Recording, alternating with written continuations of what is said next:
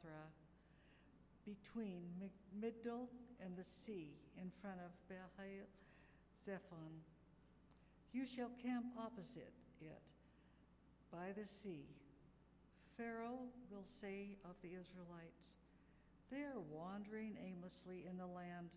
The wilderness has closed in on them. I will harden Pharaoh's heart, and he will pursue them so that I will gain glory for myself over Pharaoh and all his army, and the Egyptians shall know that I am the Lord. And they did so. When the king of Egypt was told that the people had fled, the minds of Pharaoh and his officials were changed toward the people, and they said, "What have we done letting Israel leave our service?" So he had his chariots made ready and took his army with him. As Pharaoh drew near,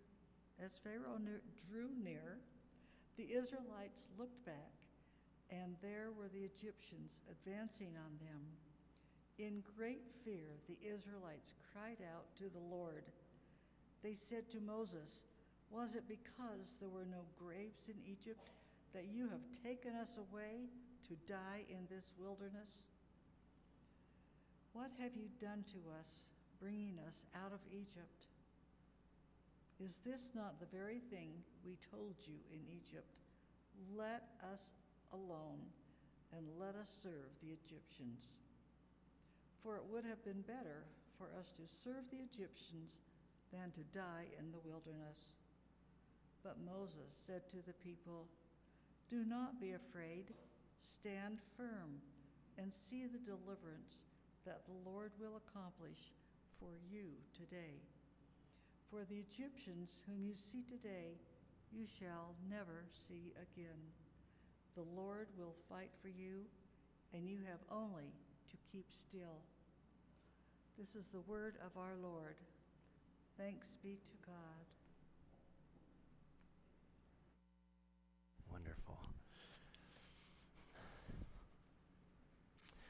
Well, this summer we've been following Moses as God has shaped him in his time of Egypt, in his time in Egypt, and then in the wilderness, and then to lead the people of Israel out of slavery through the wilderness and to the promised land. And last week, you remember, we looked at the plagues, the 10 plagues of Egypt, and the great night of Passover, when the night that the Jewish people would always remember as the time when God delivered them out of slavery and into freedom. And of course, as Christians, last week we celebrated the Lord's Supper, and so we remember Jesus, the new Moses, who freed us from the bondage to sin and death on the cross. And so we remember. Last week was all about remembering. And quickly we come to see that the Israelites have already forgotten something pretty important. So as the story goes, Pharaoh finally caved, and he said, "All right, you guys, get out of here. We don't want to have anything to do with you. Go and worship your God out in the wilderness. Go." And he kicks them out. So they had been set free without so much as of a sword or an arrow fired. And now I want to give you kind of a sense of how the next part of the journey unfolds. So we come to the Red Sea. The Israelites, they make their way out of the capital of Egypt and to the Red Sea, but it probably wasn't the Red Sea. In Hebrew, we read Yom Suf, which means sea of reeds, and there are not any reeds that grow along the shores of the Red Sea. They grow along small little lakes in that region during that time. So let me just show you a map of what we've been looking at the last several weeks. So here's Egypt, and here's the Nile River running down through that, the Nile River Delta, up at the north. The capital of Egypt at this time is P. Ramses. So you might remember that this is over 40 years after Moses had left Egypt the first time and goes to the wilderness. He comes back to set them free. There's a different Pharaoh who is leading it, and now we Most scholars seem to agree that it was probably King Ramses II, the most famous of all the pharaohs of Egypt, was likely the one during the time of Moses and the Exodus. Mainline scholars date this event around 1200 BC. So you can see by the little red line there that the Hebrews, they make their way southeast, yeah, is that right? Southeast. And then they turn and they start to head north. Let's look at a little closer version of the map. So they go southeast, they spend the night there. The next morning, they begin to head back towards the north. And some of the Egyptians think that they're confused, that they're lost, that the wilderness has closed in on him, the text says. And Pharaoh has a change of heart. He says, you know what, who am I to let these people go? You know, we were making good money off them. They're not even going to make their way through the wilderness. Let's go and get them back. And so Pharaoh calls his charioteers together, 600 chariots. This is the most amazing fighting force at that period of time. In the Bronze Age, if you had chariots, you had a nuclear weapon. They were the fighter planes before fighter planes existed, and you were able to destroy your enemies. Nobody could touch Pharaoh's armies with all of his 600 chariots. So he calls his charioteers together, and they make their way towards the Israelites, and they start to go after them. And we can picture what this looks like, because you might remember that Pharaoh had petroglyphs of himself fighting in battle all over the temples. And so here's the Karnak Temple. We looked at this at the first week, and here's a petroglyph of King Ramses, Pharaoh Ramses II, on his chariot, the horse leading him. He's about to slash that person down below. We even know what the chariots looked like, because when King Tut's tomb was found, there were 6 chariots placed inside that tomb, and this is one of them in a museum in Egypt. And so it's obviously been, restored and preserved, but we pretty much know what they looked like and how they worked. And so the Israelites come and they're camped in front of a lake. So here's the final map that we'll look at today.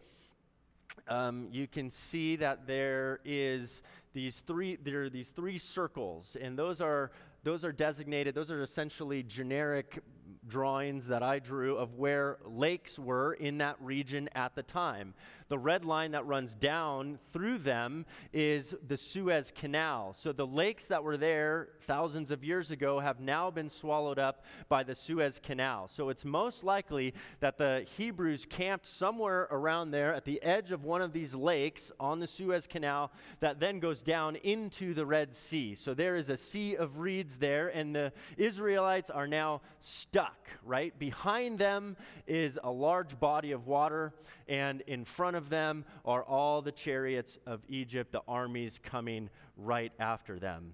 And so what do? They don't get very far on this hard road before they run into this major first obstacle. Imagine being in the entourage. What would you do? What are you going to do? I mean, you know what slavery is like. You've experienced that before as an Egyptian in Pharaoh's rule. It's horrible. It's torturous. But you can survive. You can kind of cope. You've coped with slavery before. But you've also seen the power of God deliver you with the plagues out of the hands of Pharaoh. And so you know that there's new life waiting away from the misery of the past, but it's uncertain. So what do the Israelites do? The text tells us that in great fear, they cried out to the Lord. This is what they said. They said to Moses, "Was it because there were no graves in Egypt that you have taken us away to die in the wilderness?" A little sarcasm in there, Are there better graves out here in the wilderness? What have you done to us by bringing us out of Egypt? And here's the thing that they don't remember correctly. Didn't we say to you in Egypt, "Let us alone and let us serve the Egyptians"? Leave us alone that we might serve the taskmaster. Moses and Aaron brought together all the elders of the Israelites. We're going to look at that one in a minute. But did you notice that? They're claiming, so the Israelites are claiming that when Moses and Aaron first went in to deliver them from Pharaoh, that they essentially said to Moses and Aaron, you know, we're doing pretty good here. We kind of like it. We're used to it. If you could just leave us alone, that we would serve our taskmasters. That's what they're saying happened. But is that what really happened when Moses and Aaron went and said, let's go, guys, we're going to deliver you? Actually, this is what happened. If you turn back to chapter 4, Moses and Aaron brought together all of the elders of the Israelites, and Aaron told them everything the Lord had said to Moses. He also performed the signs before the people. Remember the staff and the snake and the leprosy in the hand and all of that stuff? He performed that before the people, and they believed. When they heard that the Lord was concerned about them and had seen their misery, they bowed down and worshiped. So when Moses and Aaron first came, they bowed down and worshiped. They said, yes, this is an amazing God. Let's get out of here. And now they've gotten out of there. They're facing their first obstacle, those chariots coming their way, the armies coming their way, and they're saying, actually, we liked it better. We never really thought we wanted to leave in the first place. Why did you bring us out here? So fear has clouded their thinking and their memory. There's a real threat that they're facing, and that's kind of what fear does. It prepares us to face danger. Once we sense a potential danger, our body releases hormones that do a couple of things. One thing is that they kind of slow or they shut down certain processes that you don't really need in a time, in a moment of survival. Like your digestive system might kind of slow down when you're gripped by fear in the face of danger. Another thing that these hormones do is that they actually sharpen some of the functions that will help you in the time of danger. So your eyesight might get a little sharper. Your heart rate increases, which sends blood to your muscles so that you can run faster or punch harder if you're defending yourself against a threat. Our body also increases the flow of hormones to an area of the brain that many of you know much better than I do, known as the amygdala. And it helps us to focus on the danger. And so the downside, though, of that fear is that it can also interrupt processes in our brains that allow us to regulate emotions and that allow us to reflect before acting and to act ethically. And so fear challenges our ability to think clearly. It impacts our decision-making in negative ways, leaving us susceptible to these intense emotions, which is exactly what happened to the Israelites. The threat was real. Nobody could defeat Pharaoh's army. But the problem was for them that they forgot. They forgot the Lord. They forgot that God was fighting for them and had just delivered them, and fear took over. So they thought they wanted to go back to Egypt as slaves and oppression. Of course they didn't want that. They just couldn't think straight. Leave us alone so that we might serve our taskmaster, they said. I want to pause here for a moment just to say that one of the reasons that these stories in the Bible are so powerful and carry transforming power for us today is because we can so easily find ourselves in the stories of the characters, all the characters, the heroes, the bystanders, and even the villains.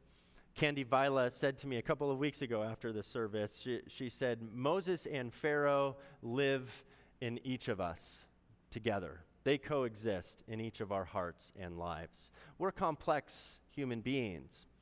And so Moses and Pharaoh exist in each of us. And what does that mean? It means that sometimes we would prefer, like the Israelites, to serve our taskmasters too.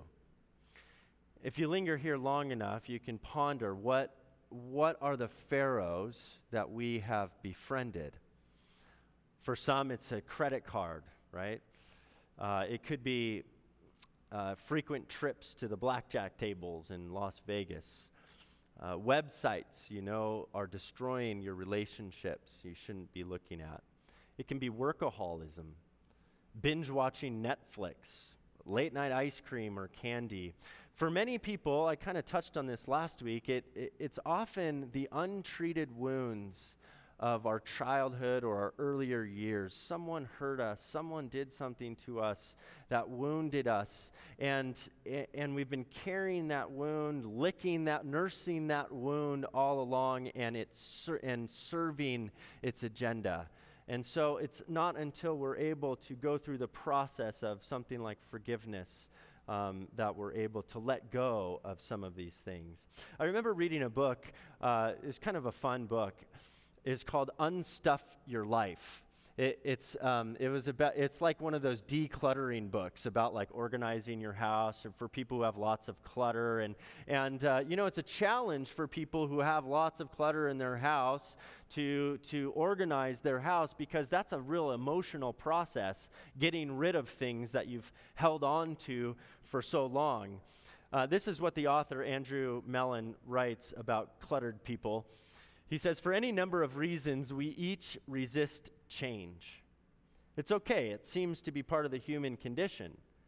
It's worth noting that as creatures of habit, we would often prefer ineffective familiarity to effective unfamiliarity if it means not having to change, even change for the better. So the reason that so many people have unwanted habits or addictions or wounds that they've carried for years and years is because we prefer ineffective familiarity to effective unfamiliarity.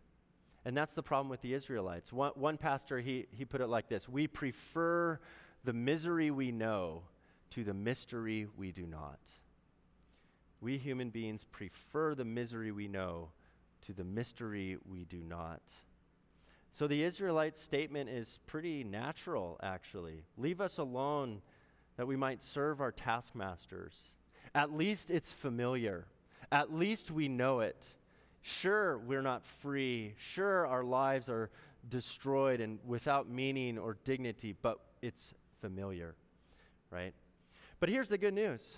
God isn't interested in helping us to cope with our own slavery and our own bondage. God is in the business of setting us free. And so out of sheer grace, God will drag us into the hard road to freedom. One day you might lose the job that was shaving away at your soul, but you didn't have the courage to leave. Or you might lose the money that wasn't giving you the security that you really thought it would. You might lose your external beauty that was never going to give you the self-esteem that you thought it would. Or you might lose the abusive boyfriend or girlfriend or spouse who was destroying your life and your dignity. One day you might lose your ability to please your taskmaster, and this will come as a gift of God's grace, but in order to receive it, you have to let go of the hurt that has become familiar. There's no other way. We all begin the journey to freedom not because we choose it. It's too hard to choose. None of us would choose the wilderness. We begin because God intervenes, and He parts the waters, and He pushes us through. The journey begins by grace, but sometimes grace initially comes as a loss. You think you're losing your life, but really you're just losing your slavery. You're being set free. Moses then, of course, responds to these laments of the Hebrews with, I think, is really the finest moment of his leadership. He doesn't walk out to Pharaoh and say, let's try to work out a compromise here. We can work this out. He doesn't try to build a bridge as if he could sort of save the day. No, instead, he does this. He says to the people, do not be afraid. Stand firm and see the deliverance that the Lord will accomplish for you today. For the Egyptians whom you see today, you shall never see again. The people, they could only see Pharaoh's chariots. And this created fear. Fear makes us want to react. But what does Moses do? He says, keep still. I wonder how often we choose to keep still in the face of danger or some kind of a threat. Oftentimes, I don't know about you, but when I find myself feeling anxious or something, I will often turn directly to my phone to sort of avoid the feeling of anxiety. We often turn to our task list when we're feeling overwhelmed with the number of things we have to do in the face of fear, in the face of threat, whatever disease, whatever it might be. Moses says, keep still. Keep still. And this is what spiritual leadership is about. The Hebrews, they're only able to see the chariots. They can see the threat and only the threat. But the spiritual leader is able to see beyond the threat to the promise of God. Lift up your eyes and keep still. What I've realized in my own life is that I have to practice keeping still when I don't really need it. So like early in the morning and in the evening, in the start of the day and at the end of the day, I try to practice 10 minutes of contemplative prayer. Some call it mindfulness or meditation, but it is a practicing listening to God, practicing keeping still when you don't need to. And then what you find is that when you need to, slowly over time, after years of doing this, you find that the fear doesn't have as much control over your amygdala. And you can sort of step back and you can say and recognize there's fear, but then where is God? And then look for God. And so keep still, carve out time each day to practice keeping still. It's not even the length of time, it's the frequency of it, just like any kind of habit that we practice. Here's what, I like what old Charles Spurgeon said about this in a sermon that he preached in London in 1863 on this text. He said, "I dare say you will think it a very easy thing to stand still, but it is one of the postures which a Christian learns not without years of teaching. I find that marching and quick marching are much easier to God's warriors than standing still. It is perhaps the first thing we learn in the drill of human armies, but it is one of the most difficult to learn under the captain of our salvation." Forgive the war metaphors. The apostle seems to hint at this difficulty when he says, "Stand fast, and having done all, stand still." To stand at ease in the midst of tribulation shows a veteran spirit, long experience, and much grace. If you're a Christian, you've already crossed over. God has dealt with sin and death, and all of your other problems are merely flea bites in comparison. That's how you deal with your flea bites, by not looking at them as massive problems. Look at what God has already done for you. And that's what Moses does and has them do. Don't look at the chariots. Lift your eyes to the Lord's deliverance.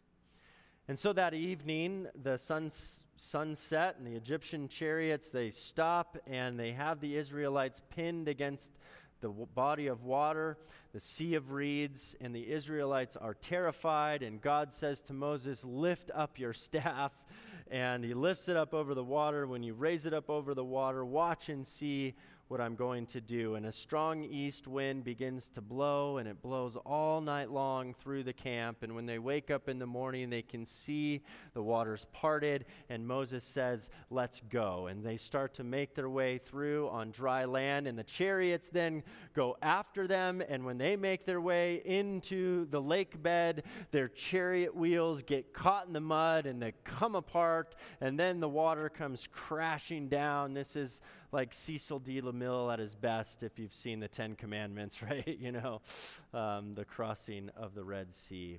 And all of a sudden, the most powerful fighting force on the planet has been destroyed. By who?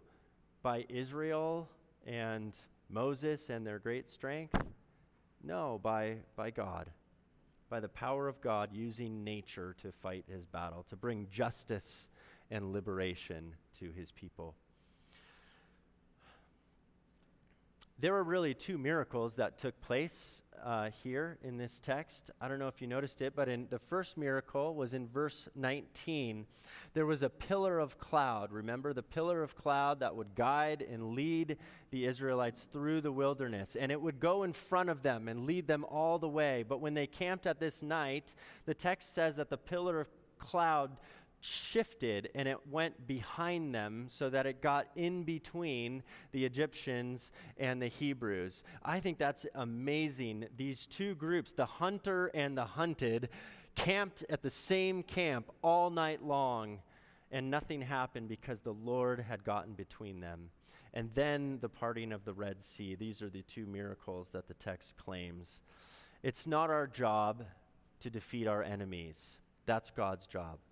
Our job is simply to just keep walking in freedom with the Lord. On the other side of the Red Sea, after all the excitement and the victory was over, they turned and they looked at the Red Sea and they sang a song of victory and praise and thanksgiving to God.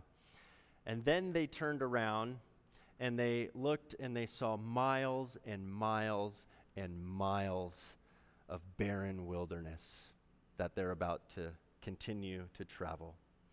Where are they going? They don't know. How will they survive? They have no idea. How long will this journey take? Much longer than they want. And why should they enter this wilderness? Because they don't have a choice if they want to live in freedom. And neither do we. I think the whole of the Bible is simply this question, is God who he says he is? Is Yahweh of the Old Testament, is he really the creator? Is he really the redeemer? Is he really the bright and morning star? Is he really the beginning and the end, the Alpha and the Omega? And if he is, then should I trust him? Because it's one thing for me to believe that there is a God out there who exists. It's an entirely different thing for me to stake my entire existence on this God who I can't see. And that's what the text is inviting us to do as we follow the Hebrews through the wilderness, to stake our whole lives on this God who we cannot see based on the promise of eternal life in Jesus Christ. And so now we remember today that in our baptism we too have crossed through the waters. The old life with all of its fears and all of its comfortable misery is behind you. Ahead of you is God's unfolding mystery for your life. But at this point in the journey, it's already clear Pharaoh is dead. Your Pharaoh is dead. He has no power over you anymore. So that means you can stop serving him today. God, we thank you. We thank you for Moses, for this great story. We thank you that it is our story. And like the Hebrews, we recognize our own fears. And we see threats, and it's hard to live by faith. It's hard to trust in your promise. The threats all around us, fires, COVID, job insecurities, housing situations, health, the problems are endless, Lord. Help us to lift our eyes to you, that we might live in freedom no matter where we find ourselves. We pray it in Jesus' name. Amen.